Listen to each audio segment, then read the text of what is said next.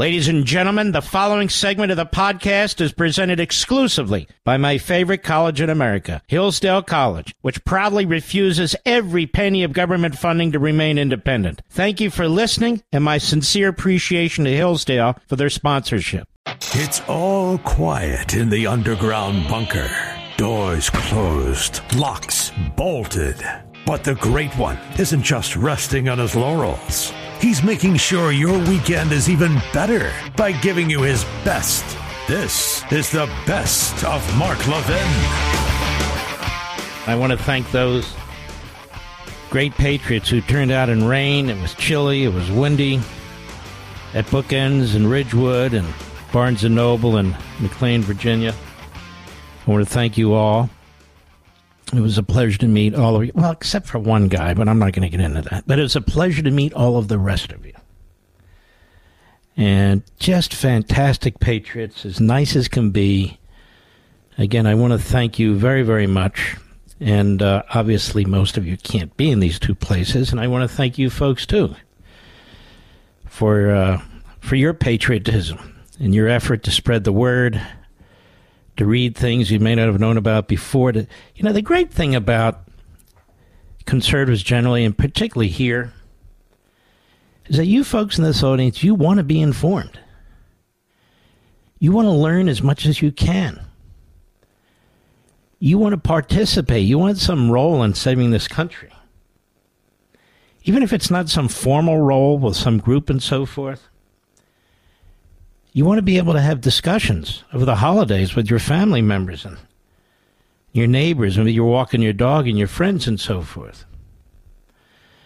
And so this is the book, The Democrat Party Hates America, that will help you advance our cause and liberty, because the goal has to be to crush this very evil entity that really isn't even a political party. It is a state-run party that owns the bureaucracy, that owns the media, and is destroying the country. So I can't thank you enough, those of you who want to get more informed as informed as much as possible. And I want to thank all the affiliates and others that have participated in this great effort, this movement. Just so many fantastic hosts, local hosts, national hosts.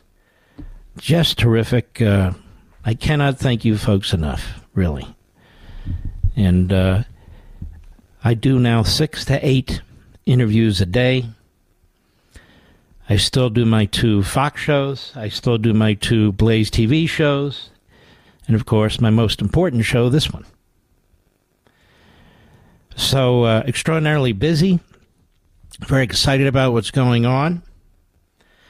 I must tell you, though, there is this, what is her name? Cassidy Hutchinson. The left is pushing the hell out of her book. The media are pushing the hell out of her book. And it's full of gossip crap. It's just loaded with it. And you see these books come from time to time, Bob Woodward or this guy Wolf and the rest, and they're flashes in the pan, but they hit hard. And so they're being pushed very hard at MSNBC and CNN. And the things that she says are so sophomoric and stupid. On the other hand, some of them are very, very serious. And you have to ask yourself, well, why were you waiting for your book? Because she's a grifter, that's why. This book is about her and what she wants you to believe is her life in the Trump White House. It is scurrilous. It is dim-witted. Maybe she wrote it. Maybe she didn't. Obviously, she had to participate in it. But it's being pushed by Rachel Maddow on MSNBC. It's being pushed by CNN. It's being pushed by the New York Times and the Washington. But that's the nature of the beast. So that's what I'm up against. This book's been out for 8 days, and you haven't heard peep from the left. Not a word. Now, why is that? Well, what are they going to say? Is there some fact that they want to dispute? There's literally thousands of facts in this book. Is there some endnote they want to challenge? Is there some historical point? Some audio that I transcribed? some notes that were written way back when, 120 years ago, that they want to challenge? Apparently not. So if there is to be an attack, it'll just be a personal attack or a diversionary attack. But so far, they've laid off because they do not want to engage. I am here. I am ready to engage. And that's why it's a powerful, powerful book in so many respects. And that's why I hope you'll take advantage of it before I stop talking about it, before it's not on the shelves anymore. Books don't last forever. Not in this environment. There is a big story. There are many big stories. I want to jump right in, and I also want to thank my buddy Ben Ferguson for sitting in last night. It was Yom Kippur, the holiest Jewish holiday, and we also had Rosh Hashanah, the Jewish New Year. These are called the high holidays. Excuse me, and they're both over. I don't like leaving the airwaves, but there are occasions when I need to, when I must, and when I want to. But I'm not, taking off to take a trip to Guatemala or Honduras or even better, one of the Caribbean islands. But here we are, and this is the big story. I mean, there's several, but Hunter, listen to this. This just came out an hour ago. This is from Fox News Digital.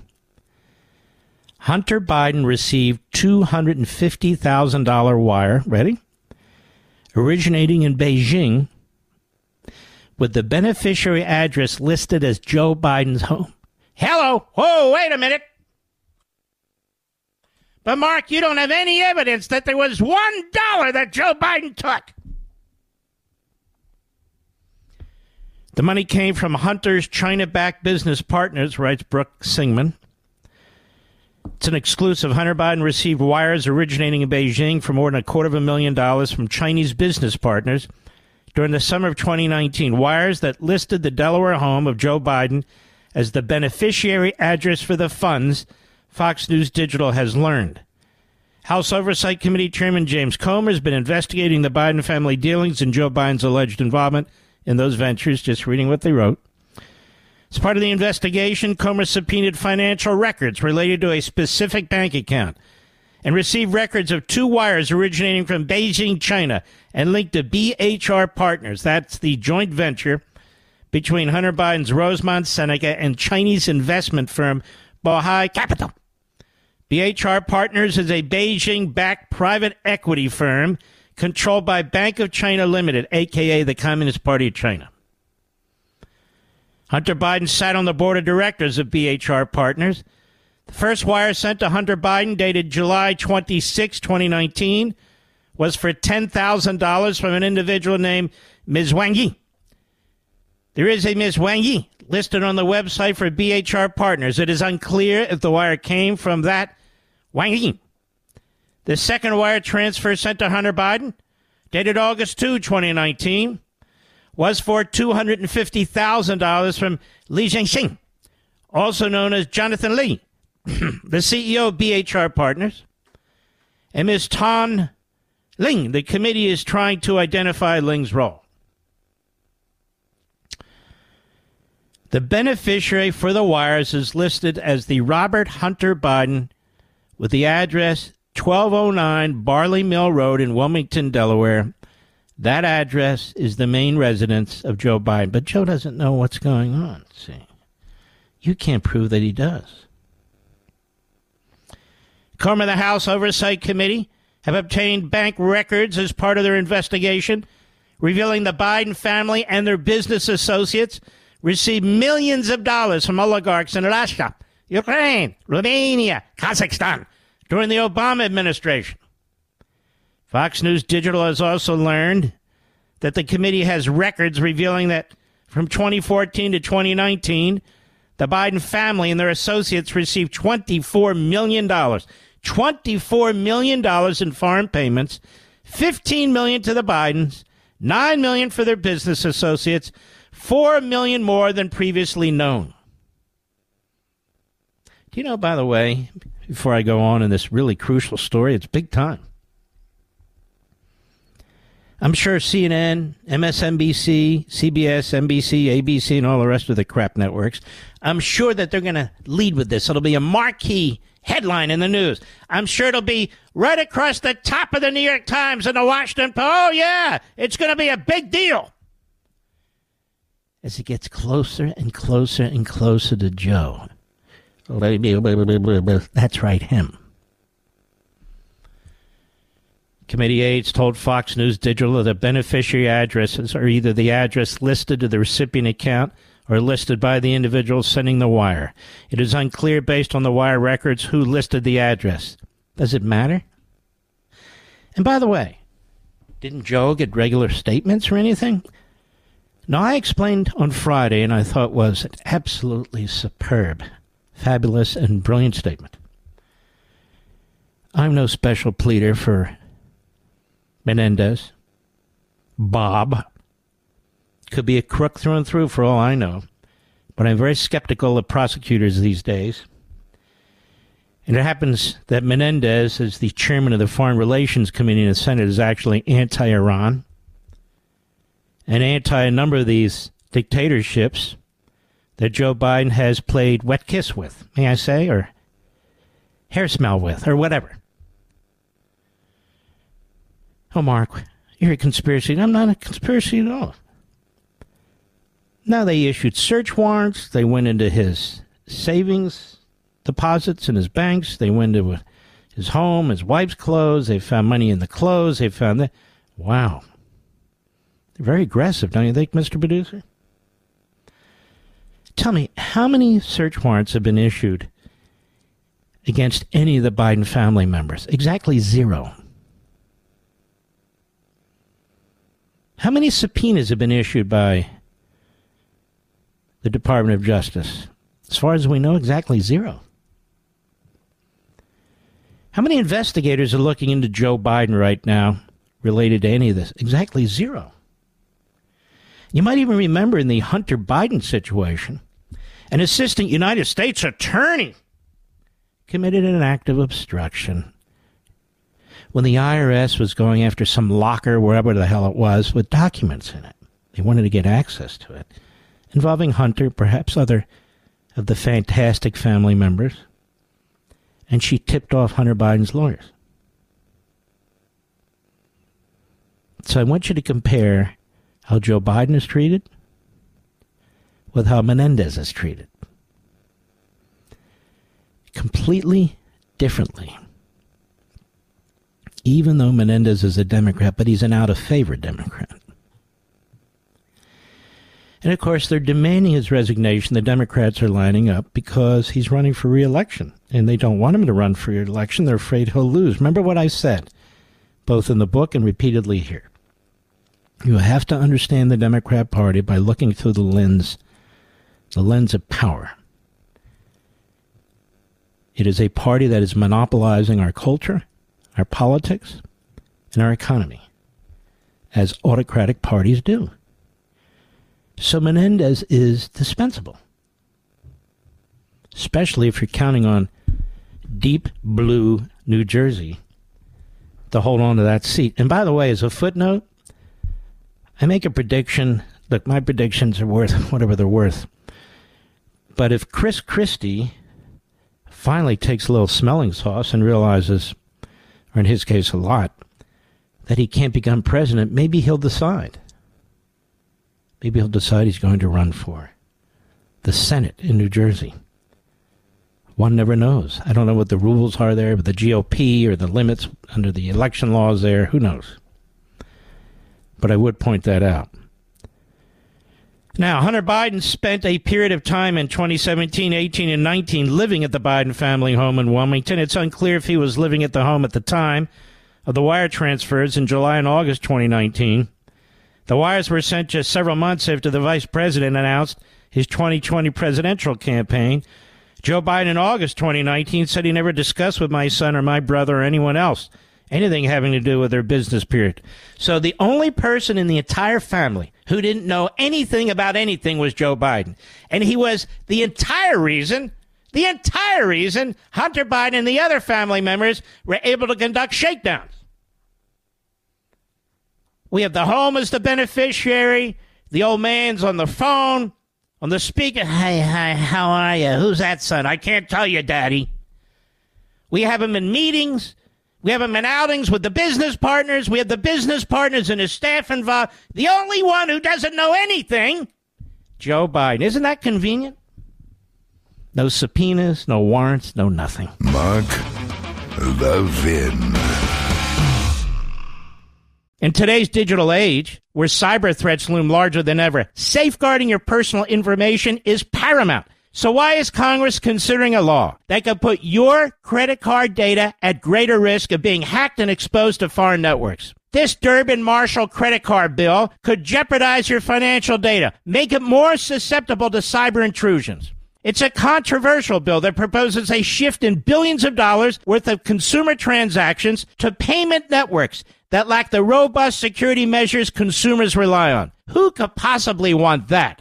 Well, the answer, woke corporate megastores seeking to inflate their multi-billion-dollar profit margins. The Durbin Marshall credit card bill will undermine our safe and convenient payment systems and endanger your data security. It's time to take a stand. Visit electronicpaymentscoalition.org. Make your voice heard. Tell your senators to oppose the radical Durbin Marshall credit card bill, paid for by the Electronic Payments Coalition.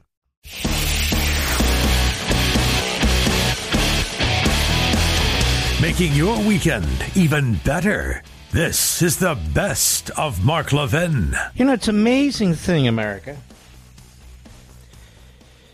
If you call out the UAW Democrat bosses for shaking down the American consumer, including union members, suddenly you must be anti-worker. Really? Well, when you consider that 94% of the people who are quote-unquote workers, to use that communist term, but that's fine, are not union members, I'm not shaking down anybody. They are. There's just a lot of people who cannot afford these vehicles right now. Now, if you're going to argue that the electric vehicle pursuit is absurd, I'd take a backseat to nobody on that for many, many reasons. Many reasons. In fact, I'm going to get into that a little later. But that does not justify a 5-day week turning into a 4-day week with a 40% increase as if you're working a 5-day week. I'm sorry. I don't know anybody who gets that. Nobody. And you folks, you're going to pay for this. How is that populist? How is that populist to stand with these UAW Democrat Party boss thugs as opposed to tens of millions of Americans? How is that populist? And the Republicans are falling all over themselves to defend this and to run to the strike area. I believe President Trump's going to do that. I think Josh Hawley and J.D. Vance did it. What is this?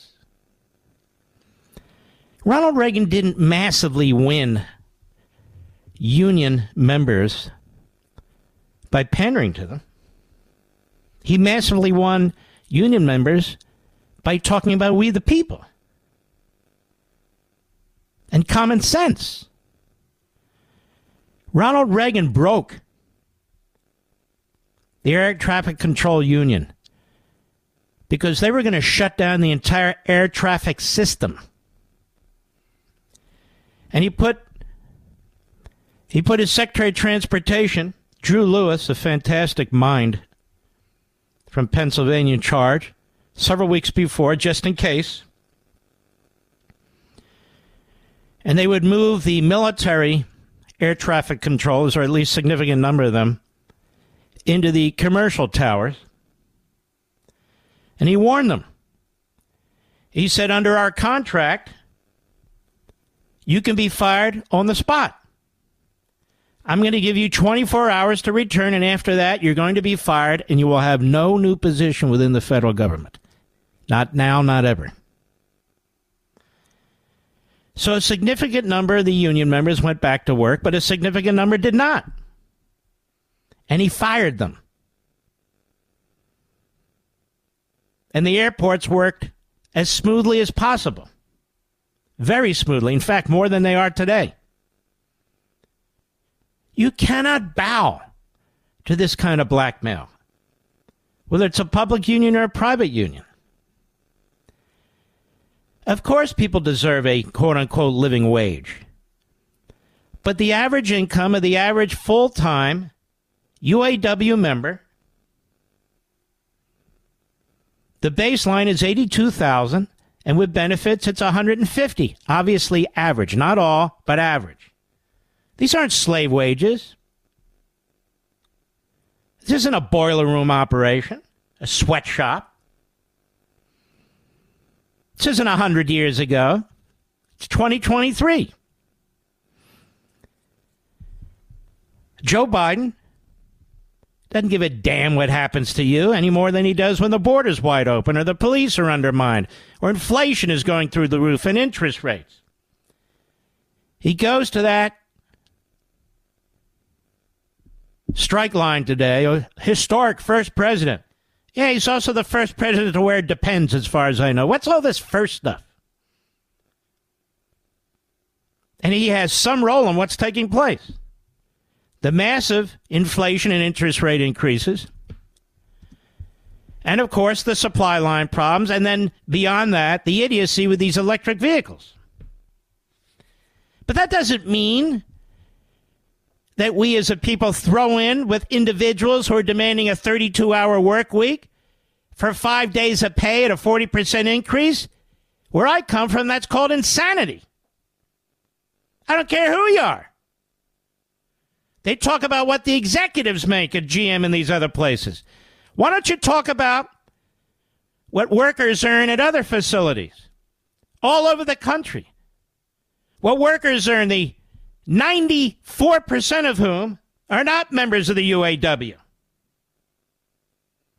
Why don't we talk about what cops earn and firefighters earn and emergency personnel earn and truckers earn and on and on and on?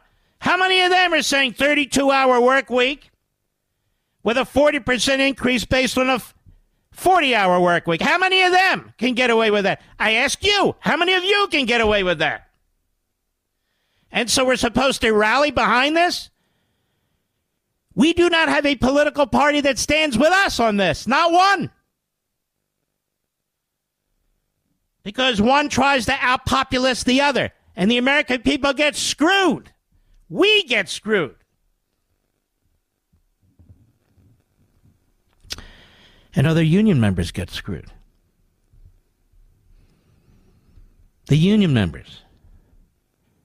The steel workers, the men and women who produce aluminum and plastics and rubber, the mechanics down the street, across the highway, the salesmen and saleswomen at car dealerships, the people who clean the car dealerships. Remember, I've done that over and over again, that the audio and iPencil. Well, imagine it being a car. But it's the end user who gets no respect. The consumer who goes into these dealerships or goes online to purchase a car. Do you notice there's nobody talking about you but me? Nobody talking about you but me?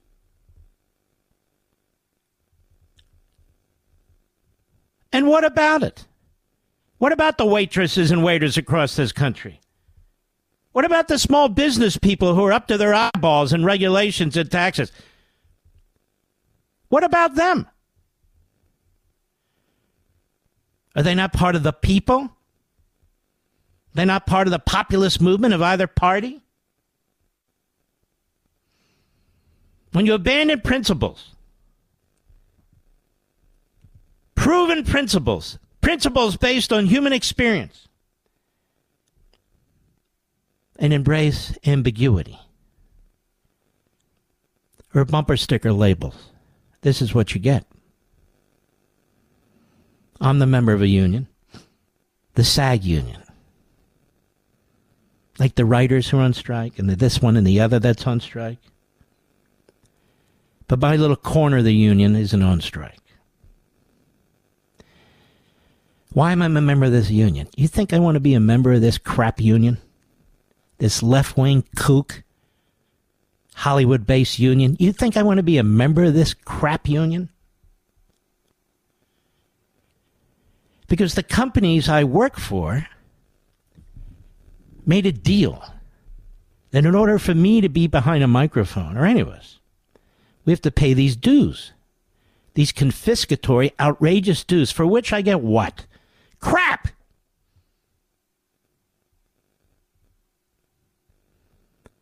I am perfectly happy to make or break my career on my own. I don't need any help from SAG. Perfectly named, don't you think? In fact, it's even headed by a woman right now. Did you know that, Mr. Producer? Yes. Look at her. She's the president of SAG. You're not kidding. Well, anyway,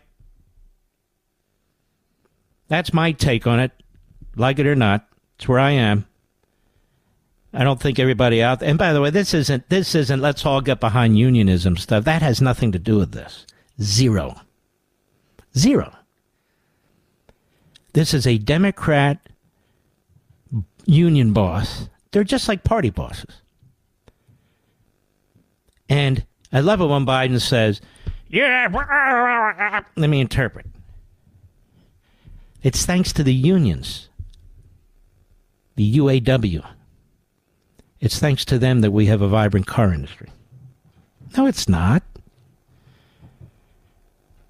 We, the people, decided we weren't going to buy American cars until they made them with the same quality as some of these foreign manufacturers. I lived through this. Who is he kidding? Union members were being laid off left and right. They couldn't give their cars away. GM, Chrysler, Ford, others back then, Pontiac, you name it. Some of them went out of business. Some of them got government subsidies and loans through the back door. It was a mess. Until they increased and improved the quality of their vehicles, Americans weren't going to buy them and didn't buy them. They were buying Japanese and German cars. It had nothing to do with labor. It had nothing really to do with management. It had everything to do with you, the market. The market said, you give us crap, we're not buying it. That's what happened.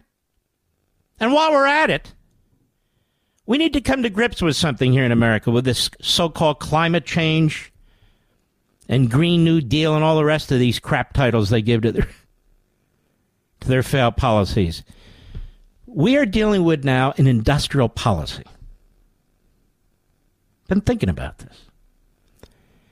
It's an industrial policy. It is a government industrial policy, the sorts of which they have in these autocratic countries and in Europe, which are quasi-autocratic countries.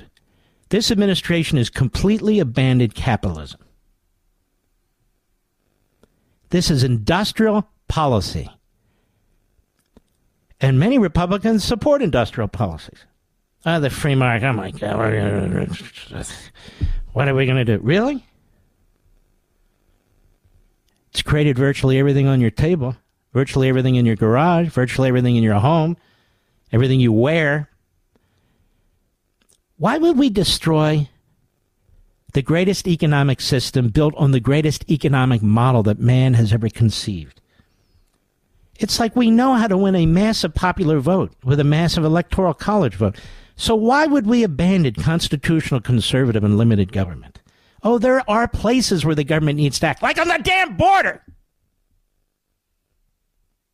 But really? It's involved in light bulbs and HVAC systems and air conditioning window units and washing machines and dry. Where'd that come from? Where did it come from? Came from the bureaucracy. Mark Levin.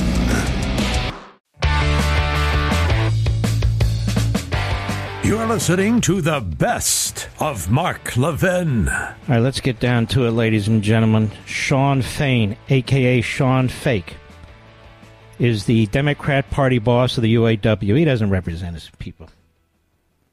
Represents Biden and the Democrats. And he's on CNN yesterday with Wolf Blitzer. Honestly, I thought this guy had retired already, Mr. Producer. Certainly should. Here's how that went. Cut one, go. What about the meeting with Trump? Would you meet with him when he's in Detroit tomorrow? I see no point in meeting with him because I don't think the man has any bit of care about what our workers stand for, what the working class stands for. He serves a billionaire class, and that's what's wrong with this country. Well, that effectively sounds as an endorsement for Biden. Am I wrong? It's not an endorsement for anyone. It's just a flat out how I view. You know, pal, you're a liar. The way you spin and what you're doing to this country. You're an enemy of the people. You're an enemy of your own union. You're the enemy of unions all across this country.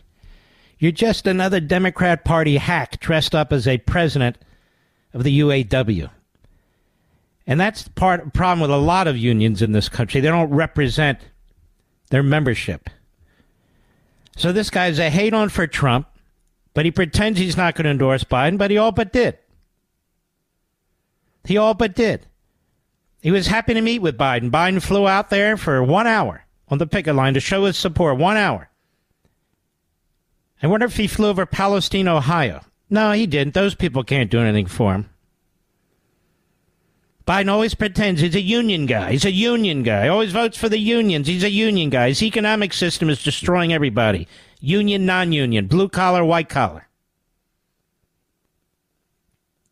And he's going to destroy the automobile industry, too, with these idiot EV cars.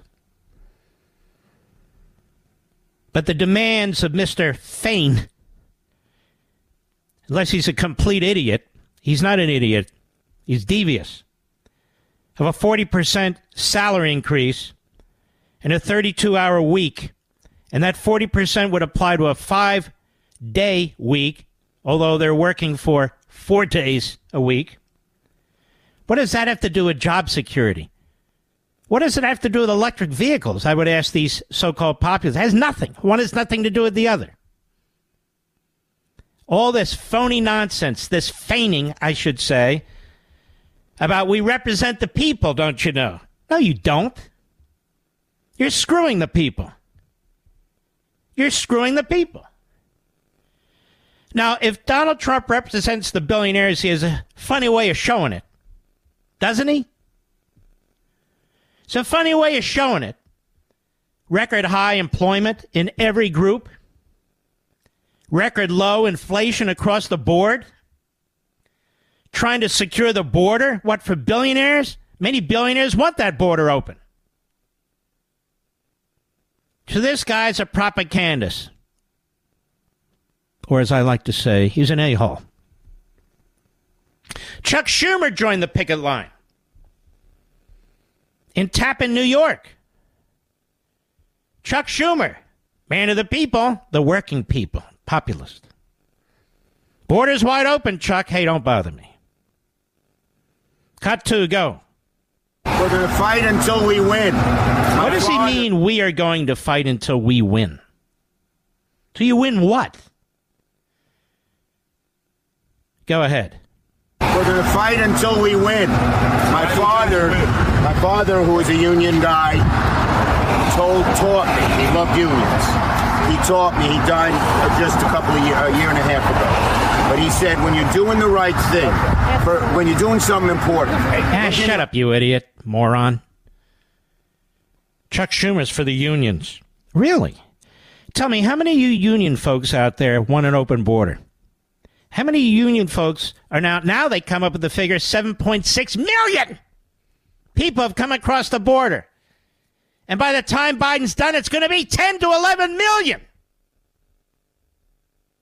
I think that's the population of Pennsylvania or something like that. How many of you union workers think that's a good idea? And he's processing them as fast as possible to get them work permits. How many of you union members think that's a good idea?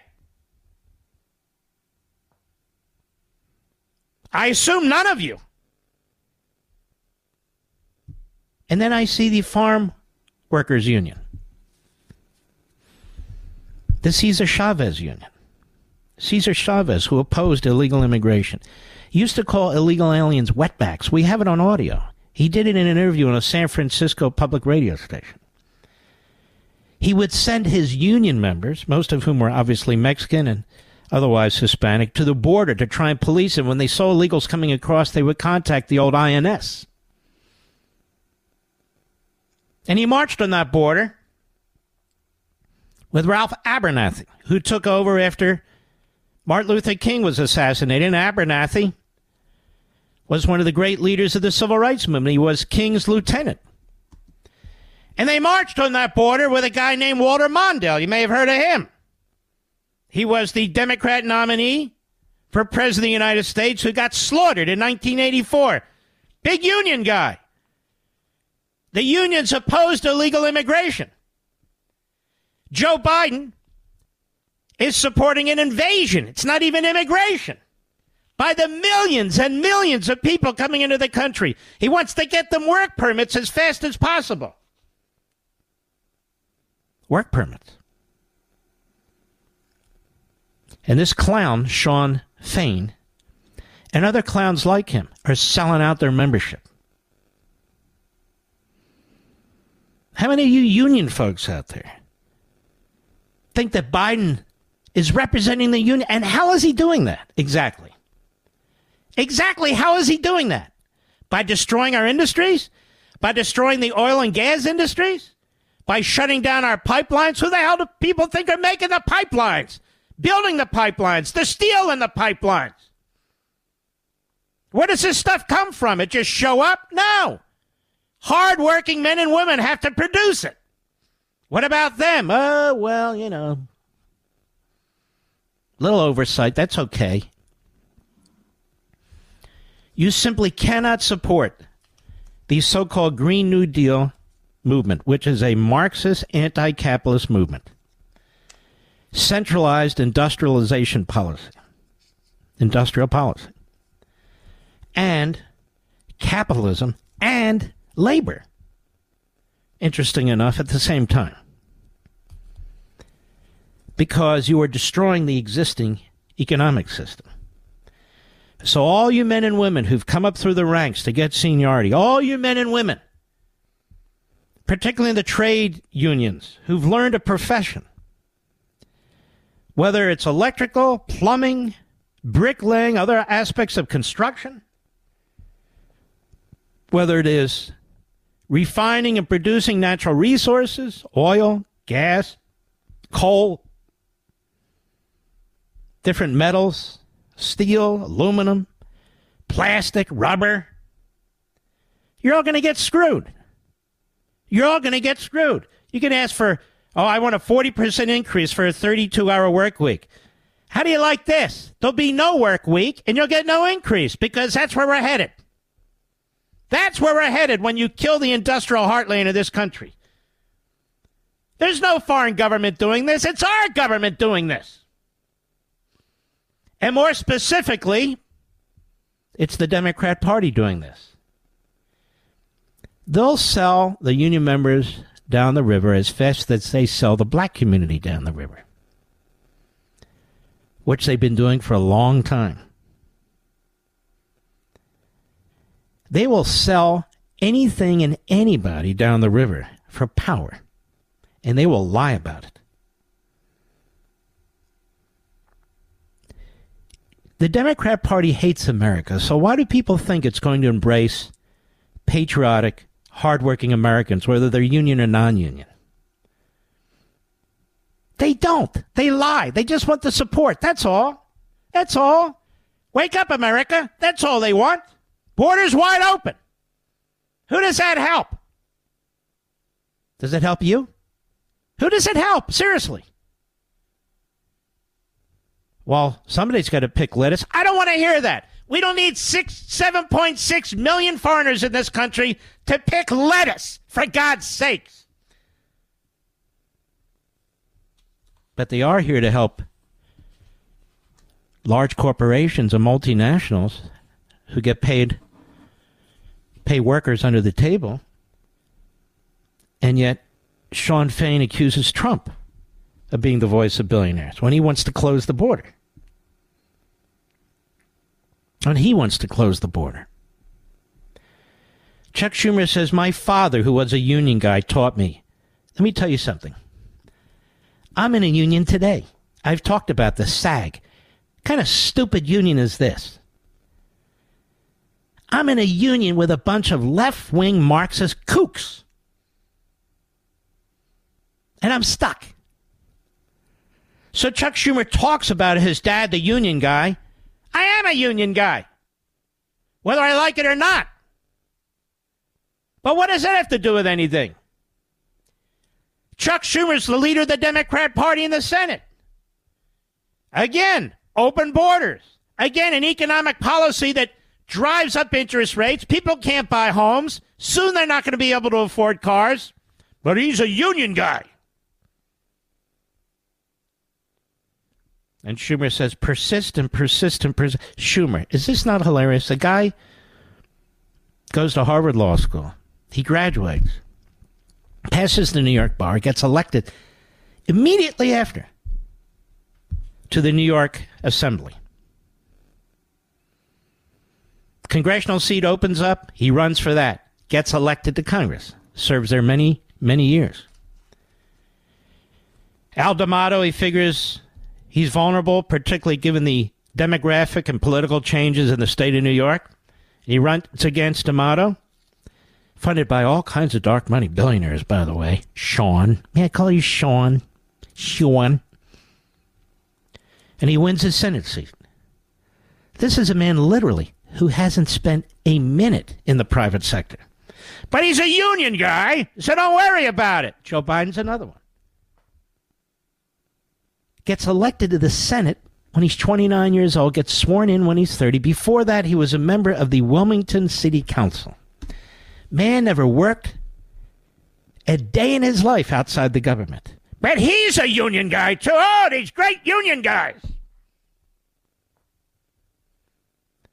And they're opening the border to anyone and everyone who comes in. They're not just, hey, are you a union guy? Hey, they're not even asking them if they're terrorists or criminals. They're punching them right through. Boop, boop, boop. How fast can we do this? How fast can we change America? The Democrat Party is thrown in with the racists. The Democrat Party is thrown in with the Marxists. The Democrat Party, not just thrown in with them, it represents them. It's unpatriotic. You can say this about union workers. They're patriotic. You know, when you go by one of these building sites and they're building one of these massive sky rises, which always amazes me, how people can do that sort of thing. I certainly can. And what's always hanging from the building that's being constructed or from the crane? A massive American flag. Something you will not see at the DNC headquarters. So... I really do think a lot of these union workers are being sold a bill of goods. These unions are not democratic entities. They're monopolies. The antitrust laws do not apply to them because when they were written, they were specifically excluded. Because the truth is the UAW should be broken up. No union should have this kind of power. No union boss should have this kind of power. None. And yet there they are. Chuck Schumer, the last guy who should be talking about you. It's hilarious. And Biden. I always supported her. And Schumer, my dad was a union guy. Oh, yeah, he loved unions. He was a union guy. And you? Well, yeah, I'm a union guy. Persist. Fight. Good will reward you and you'll succeed. We're going to persist and we're going to succeed. What the hell is he talking about? We're going to persist and we're going to succeed. He supports a 32-hour work week and a 40% increase. On his own staff, they're not going to get a 32-hour work week and a 40% salary increase, are they, Mr. Producer? He would never give that to his staff. Be way too expensive, you know. Can't do that. Plus, we have work to do here. I mean, we got to at least put in a 5-day, 40-hour week. And a 40% increase? We don't have a budget for that. But go get him! Get him! Get him! Get him! Outside my office, yes! Get him! And the suckers in New York who vote for this buffoon? Are the prices not high enough in New York? You think car prices should be 20-30% higher? How's it going in New York with Democrat policies and crime and open borders and illegal immigrants? Jobs, safety, the schools where they have no school choice. How's it going up there in New York? Going okay? Because that's what the Democrats are doing to the whole country. Mark Levin.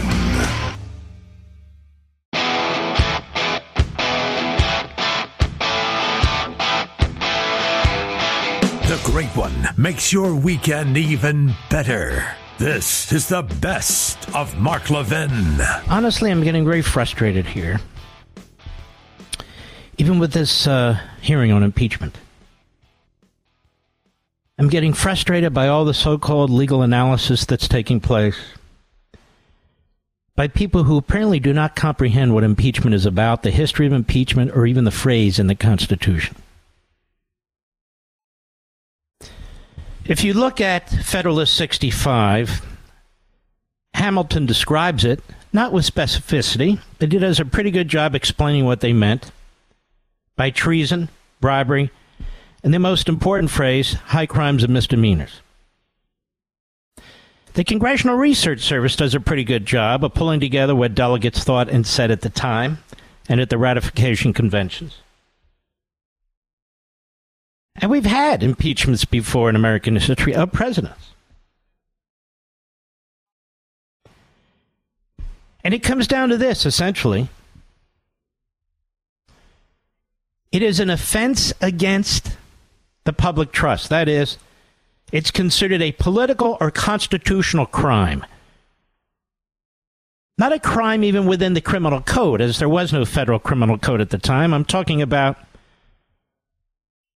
an offense undertaken in your office, an offense taken against the body politic, an offense against your country. And it shocks me, the number of lawyers on the House Oversight Committee, the House Judiciary Committee, people testifying today. So let me explain to you. Where else am I going to go? Let's start with the basics. Let's put all the Hunter Biden stuff aside. Let's even put all the financial issues aside. And by the way, I don't mean for good. I mean just for the sake of this argument. Follow me, and you'll know more than anybody on TV who's talking about this. The faithful execution of our laws under Article 2 of the Constitution, twice, not once, twice, imposes a duty of faithful execution of the president who must, quote, take care that the laws be faithfully executed, and then take an oath or affirmation to, quote, faithfully execute the office of the president, unquote. These are called the faithful execution clauses of the Constitution. What does the Supreme Court say about this? Because they've said things about this. They've said, among other things, even if a president disagrees with a law that has been adopted by Congress and signed by a prior president, he must faithfully execute that law, whether he likes it or not, unless there is some serious constitutional issue that needs to be adjudicated.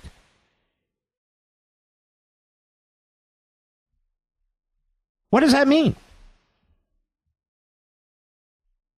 Well, they're going around, they're saying, where's the evidence? Alexander Hamilton in Federalist 65 said the Constitution's impeachment provisions described impeachable offenses as arising from, quote, the misconduct of public men, or in other words, he says, from the abuse or violation of some public trust. Such offenses were political, this is Hamilton, not me, as they relate chiefly to injuries done immediately to the society itself. And these offenses obviously can take innumerable forms and simply could not be specifically delineated. So they're delineated at the time the offenses occur.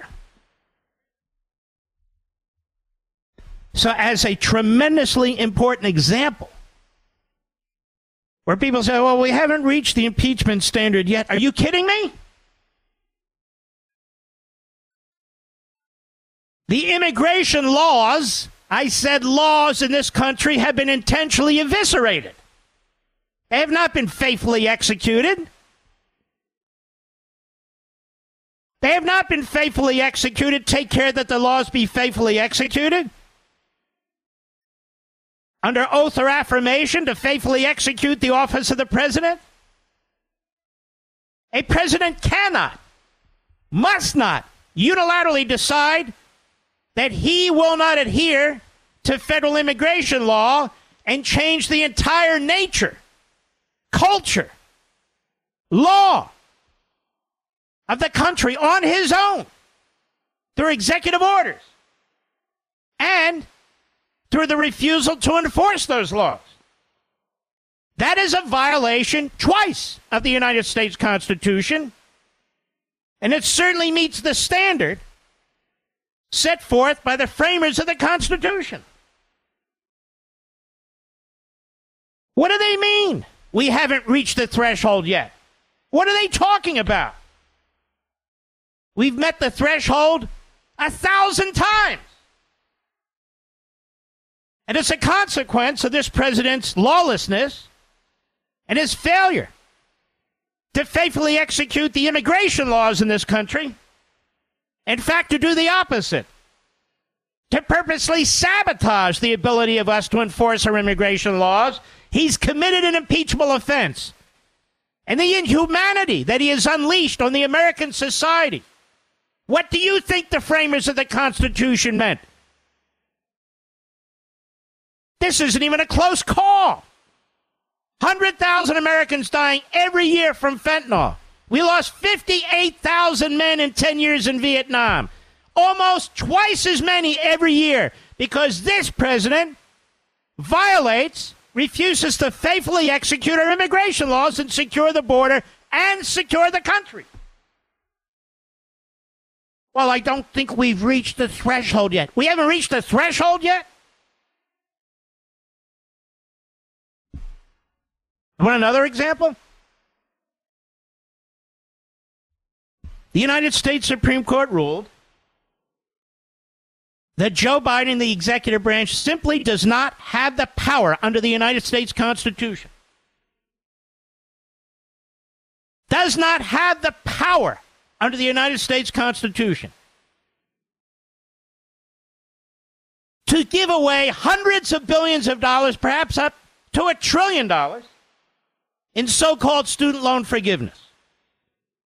The court said rightly that violates separation of powers. That is an authority that doesn't belong to Joe Biden. That Congress needs to pass a statute if that is to occur. Joe Biden has ignored the law. Joe Biden comes up with some cockamamie scheme, and before the law can catch up with Joe Biden, before the next court decision can catch up with Joe Biden, what does he do?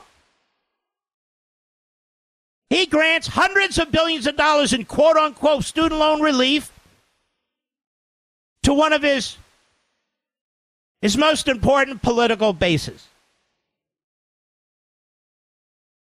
That's not faithfully executing the laws of the United States. Defying a Supreme Court decision where the Biden administration took the matter, defended the matter in front of the Supreme Court and lost. And then they say, well, screw off. I'll do it another way. And there's not a damn thing you can do about it. That's not an impeachable offense. We haven't met the threshold, Mark. What are you talking about? Oh, I know people want to talk about all this is an inquiry. I'm all in favor of an inquiry. An inquiry not to find out if Joe Biden committed impeachable offenses, but to gather and support the fact that he did with overwhelming evidence, pulling it together to show the members of the House, the members of the Senate, and the American people what he has done and the consequences to the public trust, to the civil society, to the American people, of his unconstitutional acts and impeachable offenses. We don't need to gather more evidence to prove the impeachable offenses. It's worthwhile to gather more evidence to persuade as many people as possible, given the media and the Democrat Party, that they control the narrative. But as a purely constitutional matter, the language in the Constitution, the history behind the impeachment clause, is there simply any question that when a president not only refuses to faithfully execute the laws and takes an oath to do so twice, the framers put it in the Constitution, you are to faithfully execute the laws, that when he does worse, in fact, he sabotages the laws, he ignores the laws, he eviscerates the laws? I think we've met the threshold, don't you, ladies and gentlemen? Maybe ask the families of the 100,000 people who've died. Maybe ask the people who've been raped. Maybe ask them. Supreme Court. They go on and on about Donald Trump and MAGA Republicans who are a threat to democracy. And yet, who is it that defies the rule of law? Who is it that defies a Supreme Court decision after losing in that case? Who is it that's breaking our immigration laws? They are. Because that's the Democrat Party. I feel that the House Oversight Committee would have done and would do a far superior job if it let off. If it let off, as I have, with the obvious violations of the Constitution and the constitutional crimes, if you will, or political crimes, if you will, as the framers talked about it, against the public trust, against the governmental system, the abuse of power, the failure of him to uphold his oath, to faithfully execute the laws, and the inhumane, hellish conditions he's unleashed on the border and in the interior of the United States. This is exactly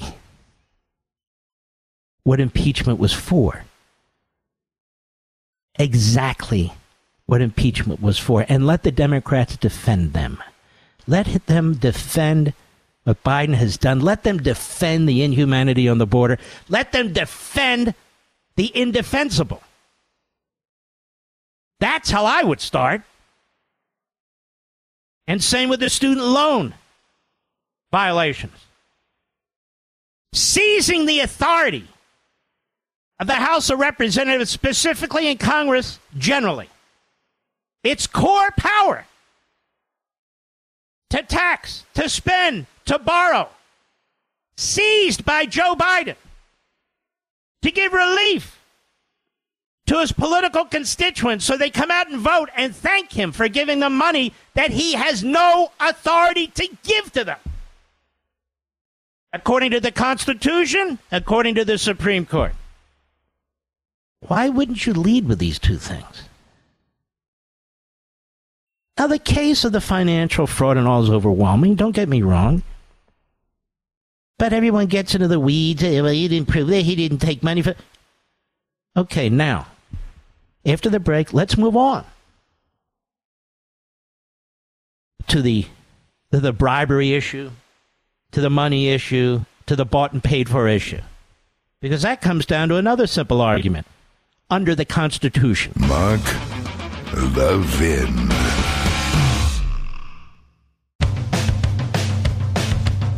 We're giving you nothing but the best of Mark Levin.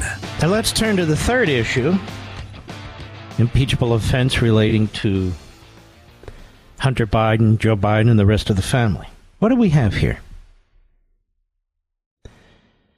It is indisputable, it is unequivocal, that the Biden family made tens of millions of dollars from foreign entities, including many of our worst enemies. It is undeniable that money flowed into the Biden family through Hunter or whomever as a result of Joe Biden's position in government, including as vice president, including up to the point he was candidate for president. Joe Biden claims he didn't know anything about any of it, America. He didn't know anything about the shell corporations through which money was laundered, millions.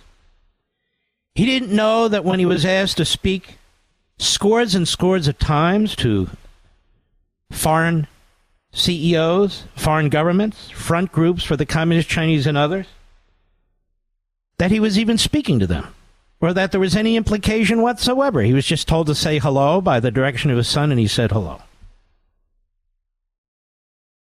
Or what about some of the meetings Joe Biden had, which involved some of Hunter's partners and some of his clients from overseas?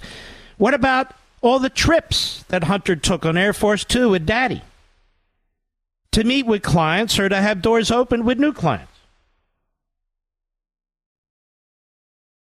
And all the rest of it.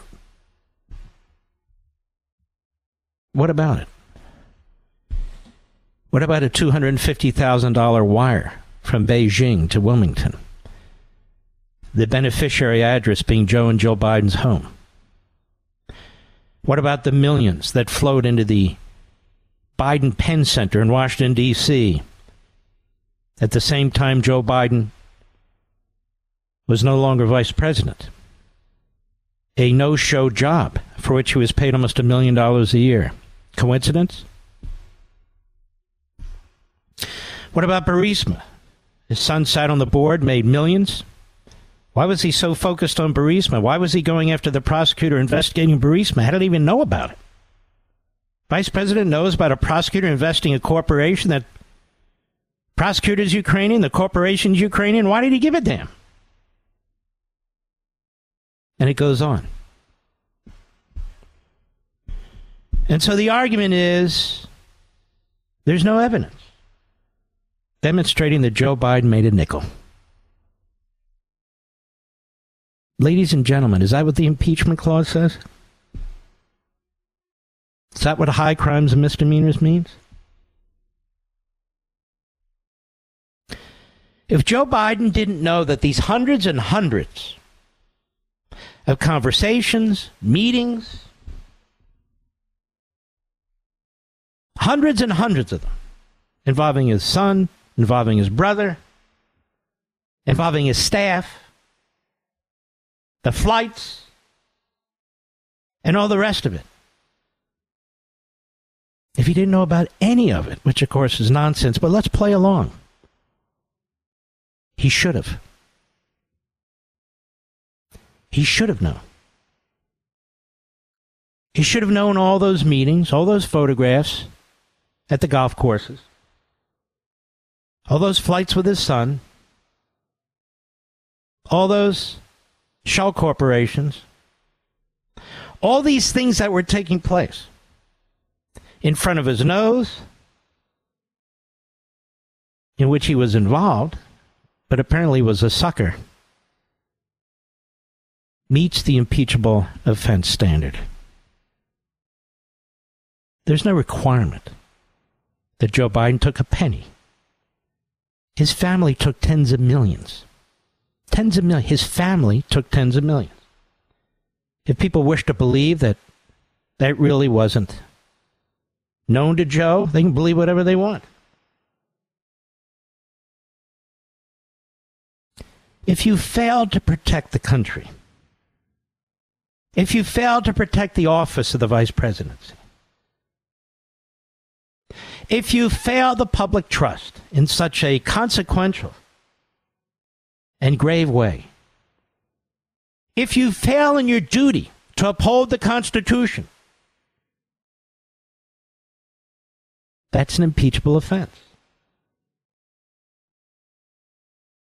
It's not an excuse, the fact that his family was involved in all this corruption, using his name, selling his office, pretend that he didn't even know about any of the swirling around him day and night. It doesn't matter. it swirled around him day and night. And if he wasn't involved, he should have at least been aware that his family was raking in tens of millions of dollars. You know who else knows that I'm right?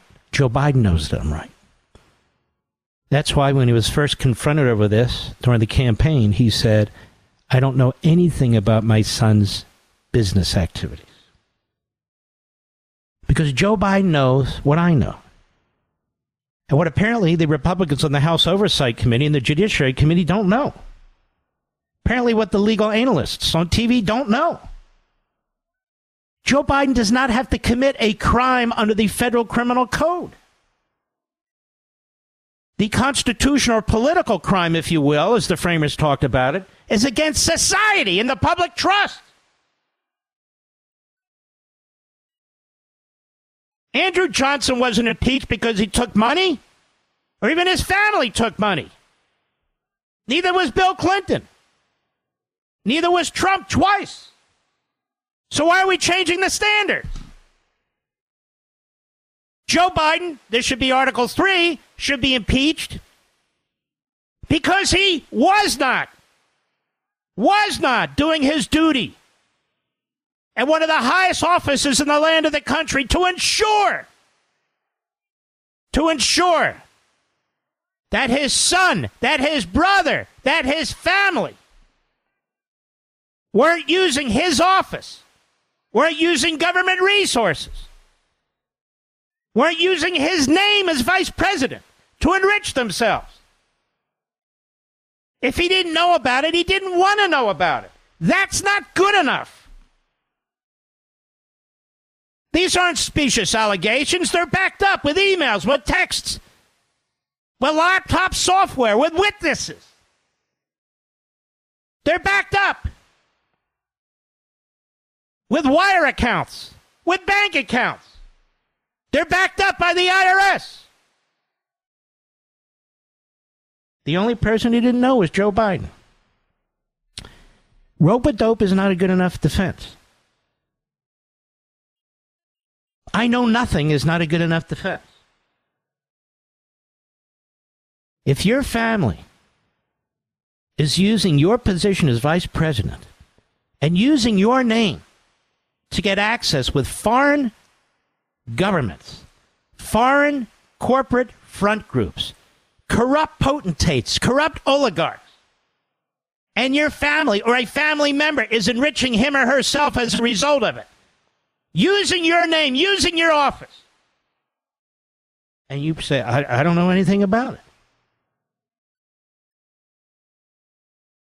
That's actually more frightening than knowing something about it. Then Joe Biden, by not knowing about it or intentionally not knowing about it, and now covering it up, lying about it, trying to prevent a House committee from getting the documents, using his taxpayer-funded White House counsel, I've never seen this before, to trash the investigation as if they're guilty. His attorney general, using his position to prevent any kind of a criminal investigation, that further underscores the problem. If Joe Biden didn't know anything, Joe Biden should be coming forward and say, look, I apologize. I didn't know any of this. I'm prepared to provide testimony in writing, in person, to the committee. I don't have a problem with an independent investigation. I didn't do anything. And go ahead, try and prove that I knew something and that I was complicit. But he doesn't. He acts like a guilty man. But even that doesn't really matter. The fact of the matter, all of these activities took place while he was, or most of them, while he was vice president. He was at meetings. He was at phone calls. His address at his home was used. His name was used all the time. Hunter Biden basically will be a perfect witness in an impeachment trial of his father. What did you mean by 10%? What did you mean by Mr. Big? His laptop. It's devastating. So the point is, if people understand what impeachment means, what the impeachment clause means, it doesn't mean anything goes. Maladministration was rejected, or we have a difference in policy, or that's a political thing. No. If you're subverting the Constitution, that is, if you are committing an offense against the public trust, the civil society, your country. It doesn't even have to be in the criminal code, ladies and gentlemen. There was no federal criminal code at the time. Then that's enough. That's enough. Well, I don't know if we reached the threshold for impeachment. I do. I don't have any problem with a hearing. There ought to be a hearing. That's the tradition. You hold these hearings. And we should hold hearings. Nancy Pelosi violated that tradition in multiple ways. Second impeachment of Donald Trump, they didn't even hold a hearing. It didn't matter. They knew what they wanted to do. And Trump did not lead an insurrection and didn't commit sedition, and that's what they impeached him for. Now the Democrats want you to believe that you have to have a rock-solid criminal case showing financial crimes. And unfortunately, Republicans are allowing this to occur. No, don't. Go ahead. Keep digging. Get the information. I have no problem with this. But at the same time, explain time and time again to Jamie Raskin, who was involved in all the Trump impeachments, who was involved in trying to overturn 3 Republican presidential elections on the floor of the House, who was and is now, or was on the January 6th committee, and now is on this committee. There's a reason why. Jamie Raskin's history, the father was a Stalinist. Got that mediocrite? And he liked the communist regime in Russia. Jamie knows this. That's why he won't come on my program and discuss this with me. We've asked him how many times, Mr. Producer? 3, 4, 5, 6? Go ahead, set me straight. Jamie is a radical left-wing bomb thrower, politically.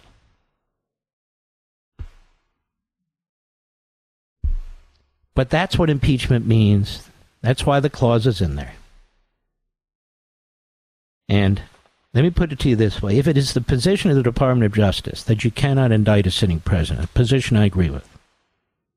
If you can't indict a sitting president,